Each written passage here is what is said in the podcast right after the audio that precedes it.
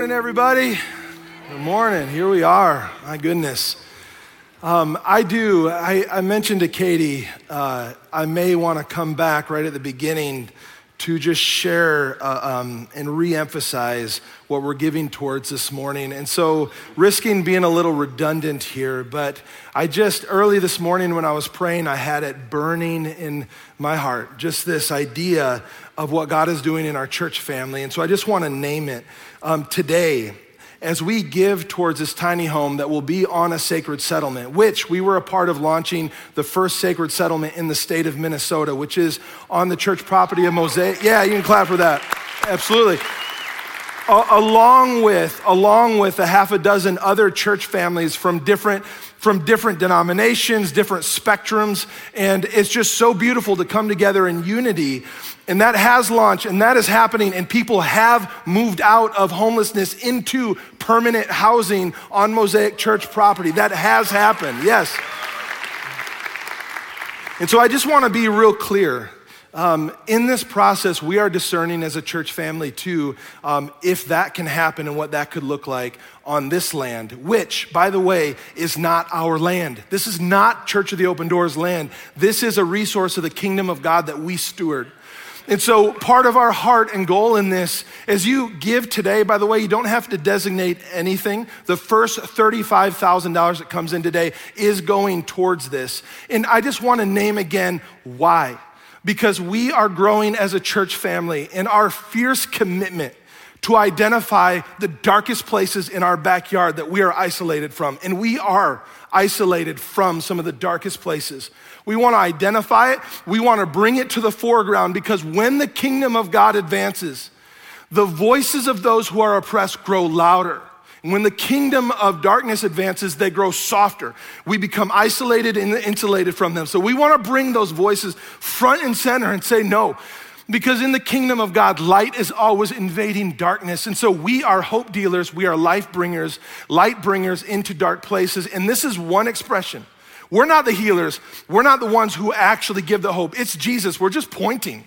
And, and side note, and I'm just already getting on a roll. I'm sorry. I, this gathering here, some of you showed up for an Easter service or production or whatever you want to call it. That is, that is not what this is. One, we're not providing a service so that we can hear great, like we're serving you so that we can hear great music and feel good about this day. Or two, we're not putting on a production so that we can be entertained and feel churchy going into Easter Sunday.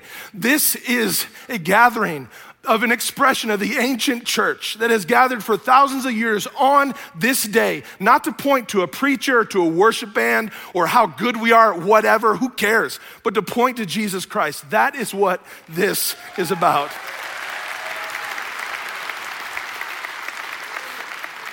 And so today, don't, I mean, we have a lot of stages and, and seats in our culture and that represent this is a family gathering.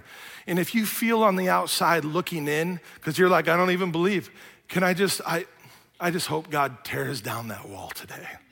All right, so here's where I'd love to start. Again, I, maybe I said it, maybe I didn't. My name's Dave. It's great to be with you today. Happy Easter, everybody. Got your pastels on. Um, some of you, if you don't, who cares? Uh, yeah, um, today I'm just going to point us to that passage that Katie read um, 1 Peter, uh, Peter was a follower of Jesus. And when he said this, Praise to God our Father of our Lord Jesus Christ. In his great mercy, he's given us a birth into a living hope through the resurrection of Jesus Christ from the dead. Peter was actually writing that to a group of people who were being persecuted, killed for their faith. And so this is like, yeah, yeah, beautiful church stuff. No, this is actually stuff that really matters for people that are going through dark times. And here's what struck me as I read that passage of scripture when Peter wrote that, he was about, thir- he had been following Jesus for about 30 years. And it struck me. I have been following Jesus for about 30 years. I, I gave my life to Jesus when I was a teenager. And as I was preparing and thinking about our Easter gathering, I just began to think about myself, teenage Dave, and I remember the moment. I actually got on my knees with a friend. His name was Mario. And I just said, Jesus, I give you my life. And there was a worry that I had inside of me. I, I still remember it very vividly. I was concerned. I was wondering one, is this actually gonna last? I'm making this decision now in high school. Is it actually to last? Two, I'm wondering years down the road, will it have even made a difference in my life? And now looking back over the decades, I am just so grateful. It has made all the difference. And through the peaks and valleys of life, and I sometimes drift into finding my worth in the things of this world, but on an ultimate level, God always saves me back from that. I am not in this rat race of trying to find my identity in earthly success. The greatest tragedy, you've probably heard me say it before, isn't failing, it's succeeding at things that don't matter in the end. And so here we are, a lot of people chasing the American dream, and one day, like Ecclesiastes says, it'll vanish. What does it really matter? And and so here's what I want to do. It's Easter Sunday. I just want to come out of the paper mache cave and I just want to worship and uh, celebrate. That would be super awkward. I would never do that. Um, one, I'm nowhere near Jesus, and two, it's just cheesy. But, um, but here's why I'm not going to rush in this sermon to resurrection victory for two reasons. One, because the Bible doesn't. In fact, that's not how the first Easter started. Started in a very different way. It was a slow journey to realizing the victory that was won. And two, listen, because of this room. Let me explain it like this. About two weeks ago, maybe three, it felt like it was in the middle of winter still. And my son and some of the neighborhood boys, I took them to Dairy Queen because that's what you do in the middle of winter is you go eat frozen treats if you're in, in Minnesota. Um, and so we did. And when we got done, we went outside to the parking lot. And at that time, just a few weeks ago, maybe there still is, huge snow mountains in the parking lot. And the little child in me always wants to climb them, but then the little older person in me is like, nah, I'm too tired. Um, so I had all these little, they, little 12 year old boys in the car, and I pulled up to one and I said, okay, the first one to the top of this snow hill and back in the car wins. One, two, three, go. Doors just shot open and they're climb, they're pulling each other down. They got back into the car, but you didn't get to the top. You just put your hand on the top. I put my feet on the top and they're arguing about it. And, and then there's me in the car. And you know why I was in the car? Two reasons. One, I am tired. Can I hear an amen? And two, I'm sick of snow. I don't want to make positive memories this time of year in the snow. How many of you are missing the snow already? Anybody? I'm looking for your hands. I saw your hand. We're gonna pray for you afterwards. We're gonna have a special prayer time right over by these tulips for you. Um, here's why I bring that up. And it's silly, but I pictured us, this room like that.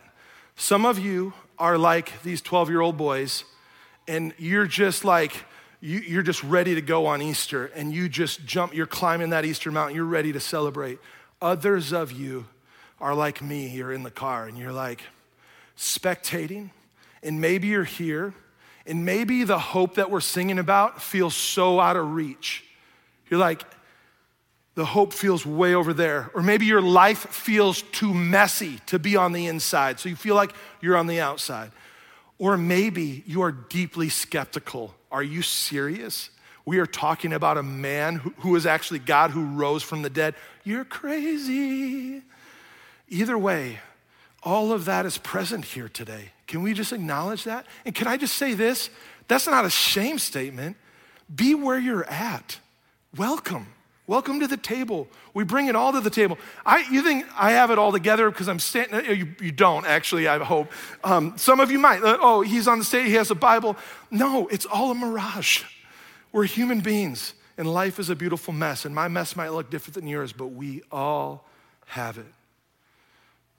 So, with that said, um, we're going to slow down a bit and notice that what ended, what ended up taking roots in the heart of the early followers of Jesus, it began with deep skepticism on the first Easter Sunday and deep hopelessness. And we're going to frame, I just want to frame these comments, this, this talk like this. The resurrection of Jesus invites both our mind and our heart. it invites both our mind and our heart. So there's two scenes. We're going to look at John chapter 20. Um, the first scene is at the beginning of John chapter 20, verses 1 through 10. And so I'm going to read through it. Go ahead and follow along with me. And let's just take the first part of this story in. Here's what it says Early on the first day of the week, while it was still dark, Mary Magdalene went to the tomb and saw that the stone had been removed. From the entrance, she came running to Simon from the entrance. She came running to Simon and Simon Peter and the other disciple, the one Jesus loved, aka John. I don't know why he wrote that. I'm going to ask him someday. And he said, "They have taken the Lord out of the tomb." Hear that. And we don't know where they have put him. So Peter and the other disciples started for the tomb. Both are running, but the other disciple outran Peter and reached the tomb first. And he bent over and he looked in at the strips of linen lying there, but did not go in. Then Simon Peter came along behind him and went straight into the tomb.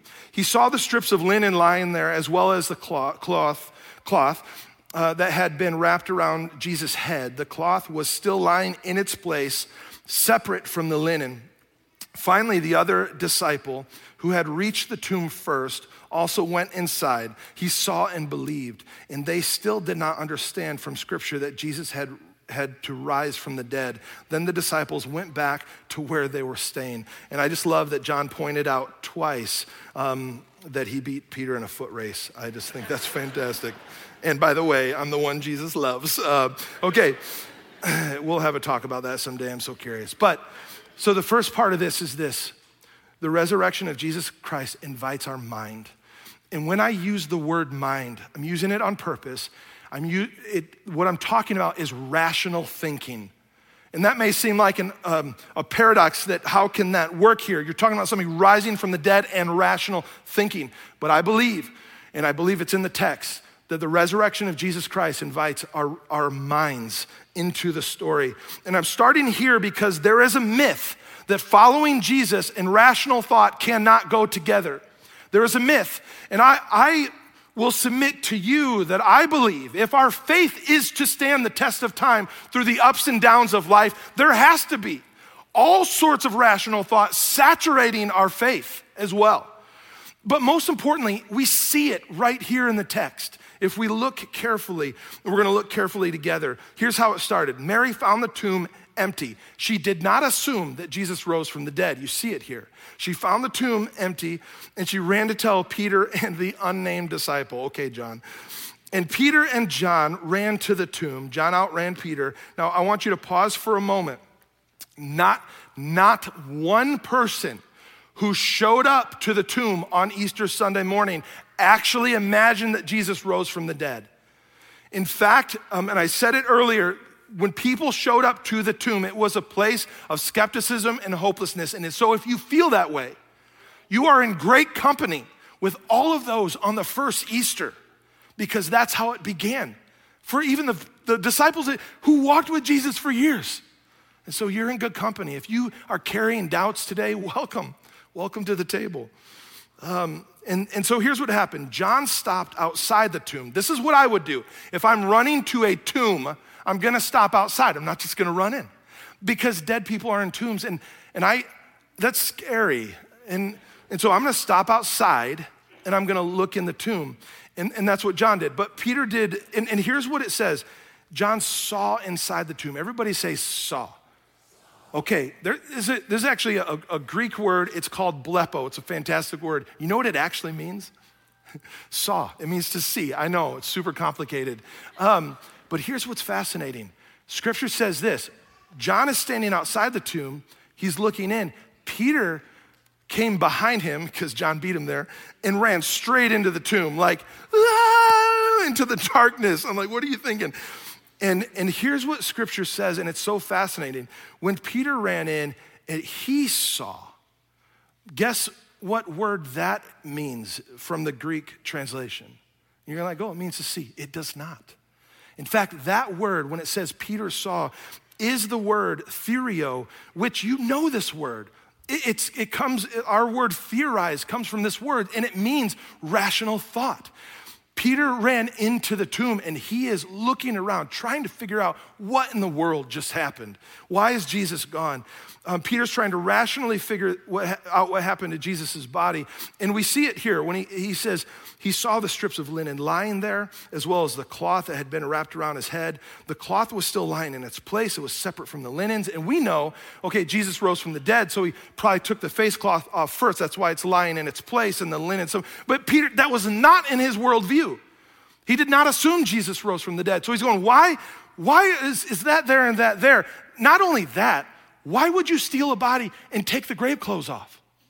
One, if you're a grave robber, um, the spices and the things on the grave clothes are the expensive part. You wouldn't do that.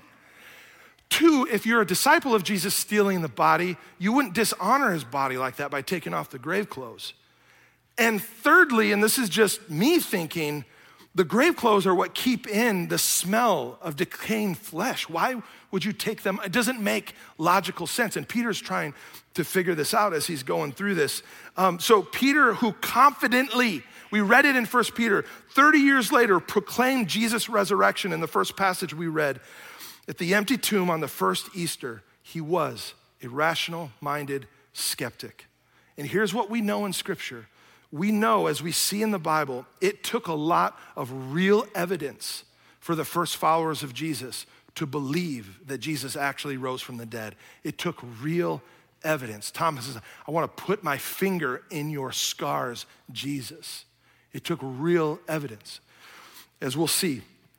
And so, and, and I just want to pause for a moment because some of you might be struggling with this a little bit. Remember, we're going to start with the head, move to the heart. Our faith, yes, is more than rational thought way more, but it is not less than that. And as we go through the rest of this passage, there um, exists today, today, right now, 2023, all sorts of evidence historically that Jesus rose from the dead. Have you ever explored that?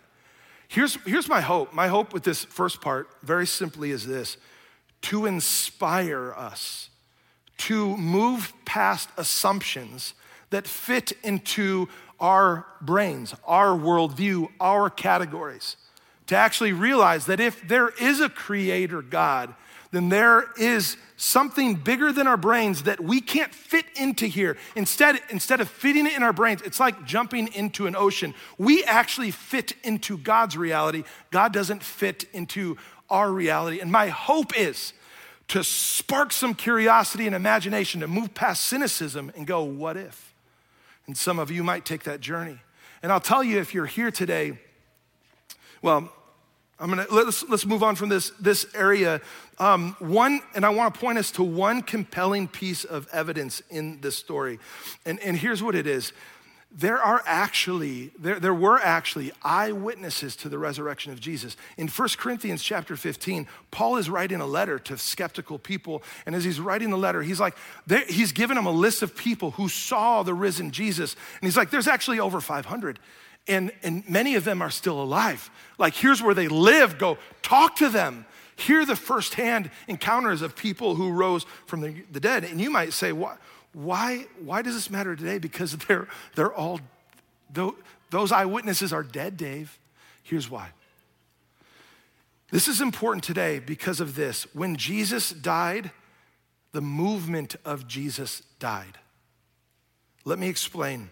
In, in the first century, there were many Messiah pretenders. Did you know that? All sorts of Messiah pretenders. Some of them had huge followings. In fact, these Messiah pretenders, Almost all of them had some sort of uprising that took place. Almost all of them were killed because of that uprising. And you know what happened to the movements that they created when they were killed? They vanished almost immediately. All of these Messiah pretenders. One example is the, the, his name's Diothesios. Such a cool name. Um, he had a huge Samaritan following in the first century. He was a pretend Messiah. And when he was killed, when he was killed, the movement that he created completely died.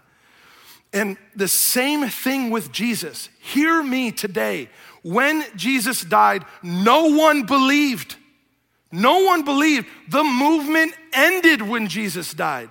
That Saturday before the resurrection was a dark, dark day in so many people's minds and hearts. And so, um, and, and, and frankly, when it comes to theology, the ancient Jewish people, they didn't have built into their framework of believing a resurrection in the middle of history.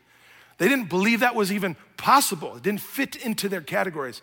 Okay, now a question. How could these scared, defeated disciples become historically bold witnesses of Jesus, even dying for their faith in the end? And here's what I'd love to do, real quick. I'd like us to, for a moment, to fast forward to today. You are in Minnesota. Some of you online might not be. You are in Minnesota. I know, duh, duh okay. no, it's 2023, and you are in Minnesota, and you are hearing a message, and we are talking about and singing about the resurrection of Jesus Christ. Oh, wait, wait, wait. Over 2,000 years later, over 6,100 miles away from where it took place. You're, you're here right now in Minnesota. Wait, wait, just look at Maple Grove. This is the town we're in if you're watching online. Like, there are church communities scattered all across our city with thousands of people just in our city talking about the resurrection of Jesus Christ. That's just one micro dot in the universe 6,177 miles away from Jerusalem. What in the world are we doing talking about this today if Jesus died and his movement died back then? And not only that, like I have a limited perspective for sure, but the places I've been, I have seen the church alive and thriving in Eastern Europe, in the, some of the darkest places of India, in Africa, in the Middle East, in Central America, in South America, seen it with my own eyes. There's no sort of, in some of these dark places, no sort of government programs that actually can make a difference. It is the embedded church in the darkest places that bring life. I've seen it with my own eyes. It is, and here's the question. Here's the question. How could the largest, most diverse, multi ethnic, multicultural movement on planet Earth be born out of something that completely died when Jesus died? And the answer, my answer, is Jesus actually rose from the dead. And then I began to think about Minnesota again. Like spring in Minnesota, just when you think nothing will ever grow again. Out of the deepest winter, life is born. And so there's a quote by a Japanese writer, Shusaku Endo, and she wrote this she wrote, If you don't believe in the resurrection, you will be forced to believe that what did hit the disciples are, was some other amazing event, different in kind, yet of equal force to its electrifying intensity. In other words, if we try to explain the changed lives of the early Christians, it would, it would require a leap of faith equal to believing the resurrection of Jesus Christ. So give me your Give me your thoughts around that. Have you looked into it? And I just want to point out if, if you're here today, um, I want to encourage you. There's more evidence out there. Go after it. And if you're looking for a community to bring your doubts to, we have a, a small community that starts meeting this week, and it's a it's a teach it's a learning community, and it's around. Um, it's called Alpha. We call it Alpha, and it's not just here. It's in a lot of places. But if you want a place that's safe to struggle and bring your doubts and ask the tough questions about life, go to our website, thedoor.org, our events page. You can register for that, and there's a safe place. No, it's not a pressurized environment. And at the end, you're not forced to recite or do anything, but it's a safe place to discover. Okay, now we're going to transition to the next part. We got plenty of time. Let's do this. Tom, one of our pastors, said wisely last week in his sermon he said, Our faith can't just be intellectual, it has to be more. And it is so much more.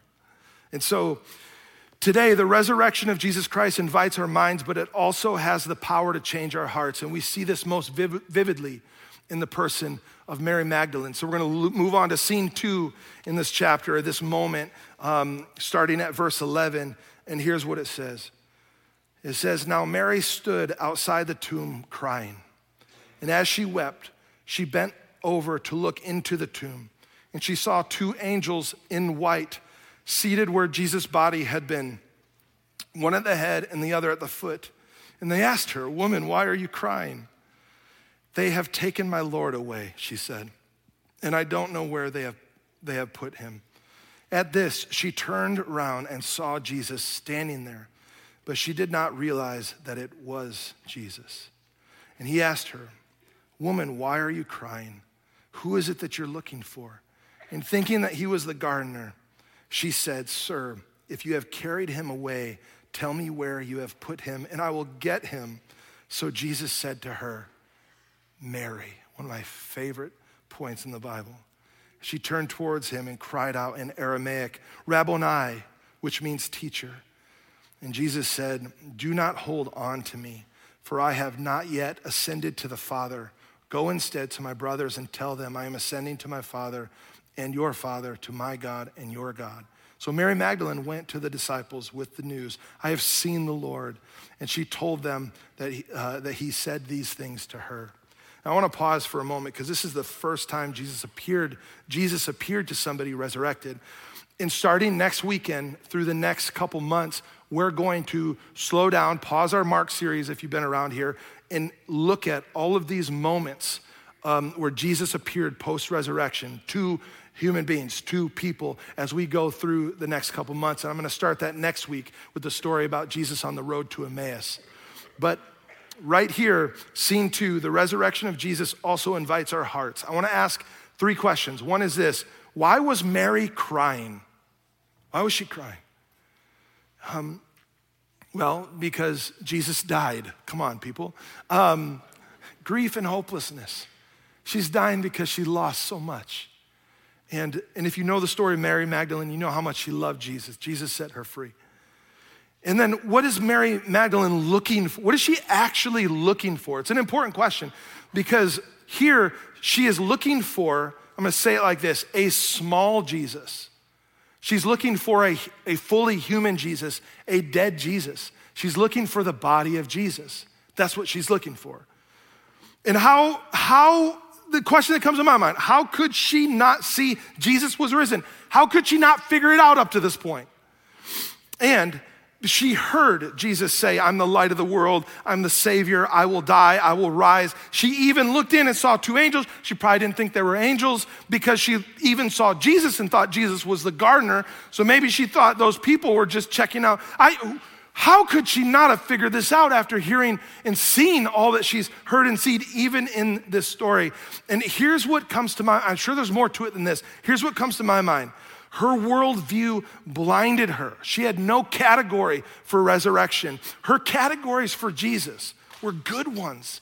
Jesus is a good teacher. She called him Rabboni, teacher. Jesus is a good man. Jesus is even healer and a miracle worker. She knew all of these, these things about Jesus, but she did not have a category for resurrection. And so, even with the signs being so obvious, her worldview, her way of viewing, just blinded her to this along with her grief. And you know that grief can blind us to things. And here's why I want to point this, um, this out. This is a window into human nature, and it's this what you're looking for, you will find. And, and here's why this matters because some of you came here today uh, and you're not, you're not looking for a resurrected Jesus. And I just want to tell you, like, it takes a miracle to open up our minds to imagine it like, what if this story is true? Because in the end, you will find what you're looking for. We have a disease in our culture that all of us, to some degree, are infected with. And the disease is called cynicism. And, he, and, and it's, it's, it's all over the place. And I feel it warring inside of me. Here's what cynicism does cynicism makes a decision before going into a situation or a circumstance of what's going to happen. Yeah, we'll see if that proves to be true. yeah, I prayed for that. We'll see if that prayer is answered. Yeah, I've seen people like that before. I've been to church services before. I know, I know what's really going on. Cynicism always predicts the future. And when we're predicting the future in our cynicism, there is no, that cannot coexist with hope and imagination. We need our hearts healed. follower of Jesus or not, we need our hearts healed because we're wandering through life without hope and imagination. We have more resources than anybody ever on, in, in all of human history, yet we're the most anxious and depressed. We need freedom on a heart level. And so the question that comes to mind is what did she, what did Mary need to break her out of her small view of Jesus? What do we need to break us out of our small view of Jesus and our cynicism? And here it is. In the story, we see that she needed a true encounter with the risen Jesus. And that's exactly what happened. And I just want to say this, and this might sound crazy, and I don't care. Jesus did die, Jesus did rise again. Jesus was on earth as risen Jesus and ascended to heaven, sending us the presence of God through the Holy Spirit so that we can all experience the presence of God right here, right now. Sounds crazy, I know, but I believe this that the, the presence of the risen Jesus is with us here today. And so, four real quick noticings of Mary's encounter with Jesus that captures the whole story of the Bible.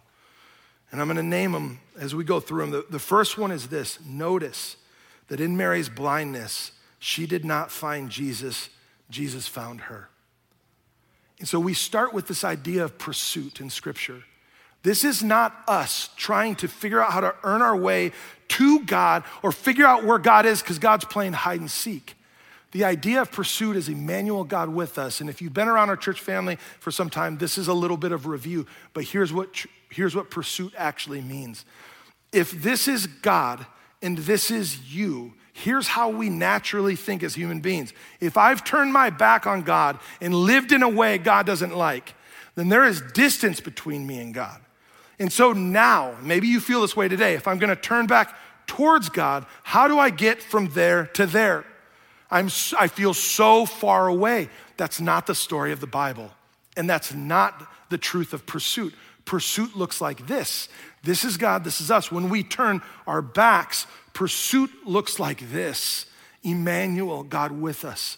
God crossed the distance, no matter how far we travel, and we realize that if we turn around, God's closer than you think.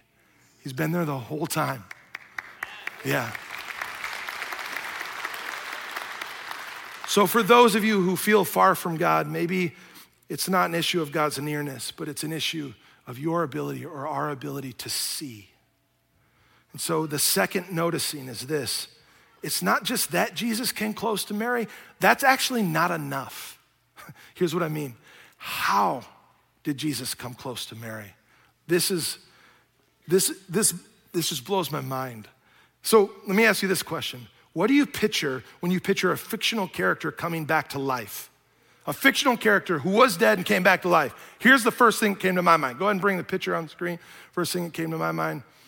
Um, right there. That's what came to my mind. I, some of you may not know who this is. This is Gandalf. Come on, people, from the Lord of the Rings. And you remember Gandalf the Grey died. And he came back as Gandalf. Remember when that robe came off? Gandalf the White. it's amazing. And you might not like Lord of the Rings. Well, if you're a superhero fan, Superman came back to life, Spider Man came back to life. Um, who else came back to life? Captain America. Yeah, all, all sorts of people came back. And when they come back to life fictionally, there's this moment like, I'm back. I mean, there's like this, this moment where you're like, whoa, I didn't see that coming, although it happens every single movie. Come on. Um, I didn't see that coming. I'm so glad they didn't die. Uh, that, I wouldn't make any money if they died, people. Okay, um, here's what I love about this story Jesus doesn't return like that. There's not some grandiose moment. In fact, Jesus is close, but here, his closeness gives us a window into the character of God and how God approaches us today. Jesus came up to Mary, didn't announce who he was didn't go, da da, I'm here. He said, Why are you crying? Why are you crying? Jesus met Mary in her pain and hopelessness and doubt. And by the way, Jesus didn't say, Mary, I told you, you knucklehead. I told you I was going to die and rise again. And you think I'm the gardener. How slow are you, Mary? He didn't say any of that. He wasn't ticked off at her in the middle of her doubts. And some of you think your doubts push God away or the mess in your life pushes God away. And here's a question I want to ask. If that's if that is the case, you feel like maybe you even don't fit here at a, in a church gathering because you're too messy. If that's the case, then let's ask this question. If that's the case, how many stories would we have to eliminate from the Bible? Let's eliminate David and all of the Psalms because he wrote them. Let's get rid of the Last Supper because Judas was at the table, so was Peter, and everyone else was sinners, but their sins were put on display. And Jesus washing feet, let's get rid of that. And why don't we just get rid of the cross too? Because Jesus actually died on the cross and took that mess on himself so that your sins could be forgiven, so that you wouldn't be defined by your worst moments, but you could be defined by the love of Jesus. And so this, this, the whole Bible blows up that illusion. It blows up the illusion that you're too messy to be a part of the church and be in the family of God. That's just not the story. It's just not the story. No one is too messy. And God doesn't love a future cleaned up version of you. So, so no, notice number three is this Jesus came, he came a certain way, but notice who Jesus revealed himself to as the first messenger of the resurrection. Notice this Mary, it says in scripture, had seven demons cast out of her. And some of you are like, uh, uh, you lost me there regardless of how you feel about that, the idea of a demoniac in the ancient world is this these people were the people that wandered around naked or half naked. They were hearing voices, they were talking to themselves, they were social outcasts. Most of them were homeless. Um, so, so Mary is a reformed mental patient. And not only that, she's a woman. And that may not sound like a big deal to you, but in that day and age, um, it was so tragic that women were not considered to be uh, valid witnesses to an event, which is terrible. But you can see that Jesus is rewriting the script, bringing dignity back to, to women in this case, but also to somebody that was the, the just the, on the margin, the, the most marginalized person in society. And that is the first person that Jesus entrusted this message of, the re- of his resurrection, the first person. And, and in this, like, we hear, we hear the whole message of the gospel. Jesus doesn't save based on moral performance, social status, accomplishments. Jesus doesn't save those who think they're strong, but those who know they're weak. And behold, church family, the beauty of this story the grace and mercy of Jesus Christ, turning the power structures of this world on their head, inviting the strong, the weak to the center, not the strong, but inviting those who are strong to realize they're actually weak so that they can come to the center. Yeah. And then notice lastly, Jesus called her name. And I'm going to end with this. This is a window into how God relates to us personally as human beings. And it's so beautiful. Jesus, when he came to Mary, he didn't say, da da, I'm back. He didn't say, it's, it's, he didn't go, it's Jesus, Miss Magdalene. Um, there, there is no culture in history that is more obsessed with identity than ours. What a gift this is to our identity obsessed culture. What a gift. Instead of Jesus saying, Look who I am, Jesus said, I know who you are. I know who you are. And in our anxious drive to find out who we are in this world, like we, we say, I'm gonna find out who I am, I'm gonna identify who I am, I'm gonna project that to the world, but we are actually social creatures we find out who we are in our deepest relationships, not on our own stressful search, in the, the relationship that's at the center of the center that we're invited to, finding out who we are is a relationship with Jesus Christ, is a relationship with our loving God. And Jesus here, in a sense, I'm not a dead founder of an ethical religion you can get to know through following my rules. The more you experience my love, we know this through scripture, the love of Jesus the more you experience, the more you'll find out who you really are. Jesus said to her, Mary. Mary, I know who you are. You haven't figured out who I am yet, but I know who you are. And I want to tell you, some of you, you're like, I don't know. I don't know who God is. God knows who you are. Jesus invites our mind, but doesn't just want us to simply believe intellectually he's alive.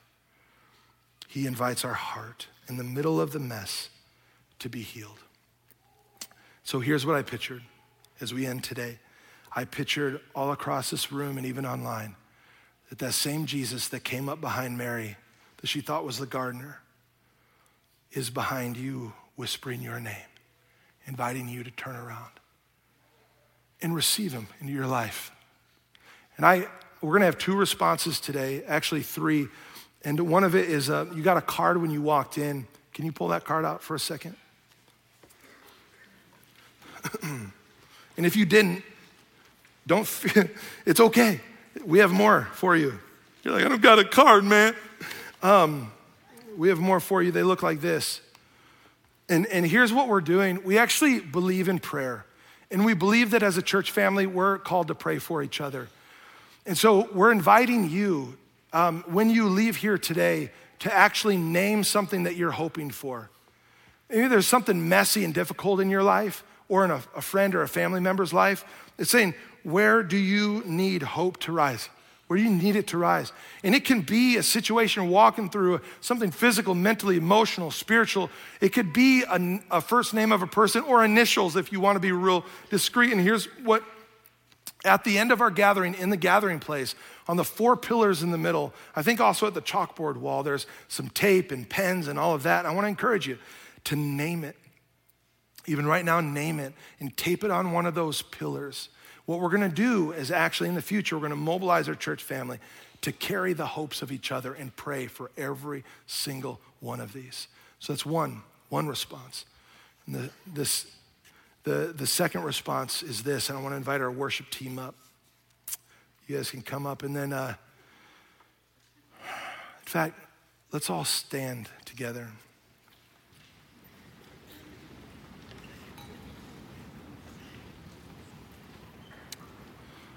Um, after the gathering today, if you want to receive prayer, we'll have a bunch of people up here, including myself. We'll stay till the last person leaves. We, we want to meet you. We want to pray for you. I want to be with you in, in whatever you're walking through. But right now, we're going to have a community response to this. There's an old song called the Doxology. It's the most sung lyrics on planet Earth. I don't know if you knew that. My family and I, a lot of our meal times, we start by singing this together around the table. So, welcome to our table. We're going to sing this a cappella, the doxology. And then after that, we're going to go into a song called Awake My Soul. And here's what I want to encourage us to do I want to encourage us to let down our guard a little bit and make this our prayer, but to get outside of ourselves a little bit and to actually declare this. It's a song of praise to our King, but it's also a, a prayer wake me up to the reality of not a dead hope for those in the past, but a living hope that's available to you right now, here, today.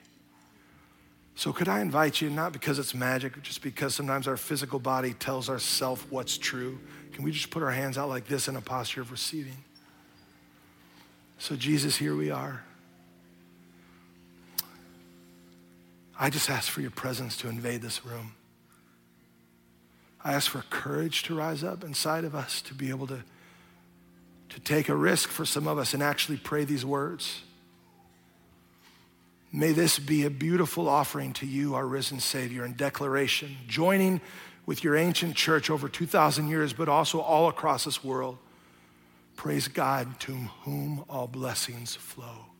And wake us up to the reality of that in Jesus' name. And everyone said,